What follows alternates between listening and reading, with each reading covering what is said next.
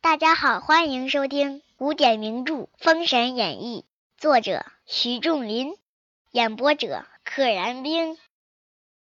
刘乾拿着煎蛋，竟往姜子牙命馆来。不一时，只见刘乾如飞前来，飞着跑来了。子牙问曰：“卦准不准？”刘乾大呼曰：“姜先生真神仙也！”子牙从此时来轰动朝歌。哎，就这么一个小事儿，刘乾给他传的哪儿都知道了，人传人。从现在开始。姜子牙时来运转，轰动朝歌。军民人等俱来算命看客，马氏欢喜，一人遂心。嗯，马氏非常高兴，挣着钱了。大哥宋一人呢，也遂了心愿了。这兄弟可算安分下来了。不觉半年以后，远近闻名，多来推算，不在话下。越来越多的人，远处的、近处的都来了。且说南门外轩辕坟中有个玉石琵琶精，往朝歌城来看罢妲己出宫，欲回巢穴。哎，轩辕分三妖：玉石琵琶精、九头雉鸡精和千年狐狸精。这就是那个玉石琵琶精来朝歌啊，来看望妲己了，看自己的姐姐已经叙过旧了，看望完了，现在呢出宫，想回啊他的巢穴，回这个轩辕坟。竟往南门过，只听得轰轰人语。哎，路过南门的时候呢，听见大家熙熙攘攘的。妖精拨开妖光看时，却是姜子牙算命。哎，妖精隐藏身形，藏在妖光里边，他得把妖光啊扒拉开，才能看到外边。一看，哎呦，有算命的。妖精曰：“待我与他推算，看他如何。”这是个好事的妖精，爱看热闹的妖精，好奇害死猫。妖精变作一个妇人，扭捏腰肢上前，哎，扭着屁股。子牙正看命，见一妇人来的蹊跷，认的是个妖精，曰：“列位看命君子，先让这小娘子算了去，然后依次算来。”捧着说：“哎，各位君子。”你们让一让，女士优先，让这小娘子先算。妖精进了里面坐下，子牙曰：“小娘子借右手一看。”妖精暗笑，把右手递与子牙看。子牙一把将妖精的寸关尺脉门攥住，将丹田中先天元气运上火眼金睛，把妖光盯住了。姜子牙挺厉害，攥了他的脉门，聚这个丹田中的先天元气，用火眼金睛把他的妖光给他定在了那儿。钉子的钉，直接给他定住了，跑不了了。子牙不言，只管看着。哎，我就看着你不说话，你能拿我怎么办？妇人曰：“先先生不相不言，我乃女流，如何拿住我手？快放手！”你不相面也不说话，男女授受不亲，你摁着我的手什么意思？赶紧放手，老流氓！旁人且多不知奥妙。子牙曰：“列位，此女非人，乃是妖精。”众人大喝曰：“好胡说呀！好胡说！明明一个女子，怎说是妖精？”子牙手抓起一石砚，石头做的砚台。照妖精顶上，响一声，打得脑浆喷出，血染衣襟。姜子牙有劲儿啊，哐一声，直接给人打死了，脑浆喷出，血染衣襟，场面很血腥。子牙不放手，还攥住了脉门，使妖精不能变化。一松开脉门，他就能变化了。这点伤对他来讲不算什么，他就能跑。众人齐喊。算命的打死人啦！算命的打死人啦！重重叠叠围住了子牙命馆。大家都爱看热闹，也爱打抱不平。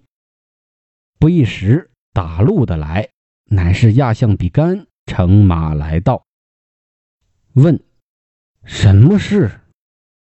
内中有抱不平的人跪下：“齐老爷，此间有一人算命，叫做江上。世间有一个女子来算命，他见女子姿色，便欲欺骗。女子贞洁不从，江上抖起凶心，提起石砚。”照顶上一下，打死姜子牙是个好色之徒，女的不从他，他就啊起了杀心了，抖起凶心、凶杀之心。比干听众口一词，大怒，唤左右拿来。子牙一只手托住妖精，拖到马前跪下。嘿，这一幕也挺有意思。姜子牙从馆内走到大路上。一直拖着一具尸体，拖在地面，哗拖过来，拖个印儿，走到马前跪下了。这妖精也是够惨的。子牙曰：“老爷在上，容江上禀明，此女非人，乃是妖精，望老爷细查。”旁边众人齐齐跪下。老爷，此等江湖术士利口巧言，老爷莫听他言。可怜女子陷冤，百姓负屈。老百姓们正义感还挺强，说别听江上在这胡说八道，他就是个江湖术士，信口雌黄。你要是听他的了，这女子可不就闲冤而死了吗？闲冤就是含冤而死，他死了呀，我们所有的老百姓啊都负屈了，都受委屈了。负屈就是受委屈。比干见众口难调。又见子牙拿住妇人手不放，哎，众口难调，不是现在的这个做饭众口难调的意思。况且姜子牙可一直攥着人家手呢。比干问曰：“那姜尚，妇人已死，为何不放他手？这是何说？”子牙答曰：“小人若放他手，妖精去了，何以为证？我一放开他就跑了。”我不就没有证据了吗？比干闻言，吩咐众民，跟老百姓们说：“此处不可辨明，待吾启奏天子，便知清白。”纣王管的还挺多，这种事儿呢，比干要去禀报纣王。众民围住子牙，子牙拖着妖精往午门来，这一幕也非常搞笑。姜子牙拖着一个尸体在地上走，周围围了非常多的人。那时候地面可都是土啊，没有什么硬化的路面。这一路走来，这妖怪身上可看不得了，全是脏土，再跟血混在一起。比干至摘星楼拜见纣王。王曰：“朕无旨意，卿有何奏章？”纣王一脸嫌弃，一脸不耐烦。比干奏曰。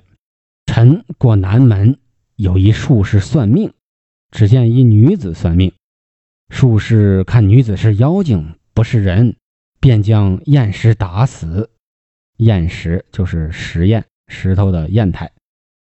众民不服，臣请陛下旨意定夺。妲己在后听见比干奏此事，暗暗叫苦。为什么呀？一听南门。妲己啪就想起来了，哎呀，我妹子刚从那儿过，不会是她吧？所以暗暗叫苦，初见纣王曰：“妾身奏闻陛下亚相所奏，真假难辨，主上可传旨，将术士连女子拖至摘星楼下，妾身一观便知端的。”纣王曰：“与其之言是也，听媳妇儿的话。”传旨，命术士将女子拖于摘星楼见驾。旨意一出，子牙将妖精拖至摘星楼，子牙俯伏阶下，右手攥住妖精不放，哎，在台阶下跪着，但是呢，右手还死死地攥着。纣王在九曲雕栏之外，王曰：“朕观此女乃是人相，并非妖邪。”不是什么妖怪啊邪魅。子牙曰：“陛下若要妖精现形，可取柴数担，炼此妖精，原形自现。咱们啊拿柴火烧它，一烧它就现了原形了。”天子传旨，搬运柴薪至楼下，现场办公，直接烧。子牙将妖精顶上，用符印镇住原形，方放了手。把女子衣裳解开，前心用符，后心用印，镇住妖精四肢，拖在柴上，放起火来。哎，这个符印呢，必须贴身不能隔着衣服。把它扒光了，前胸后背都给它弄上。哎，这时候妲己心里怎么想的呢？妲己为什么不出手相救呢？妲己啊，肯定急得像热锅上的蚂蚁一样。子牙用火炼妖精，烧炼两个时辰，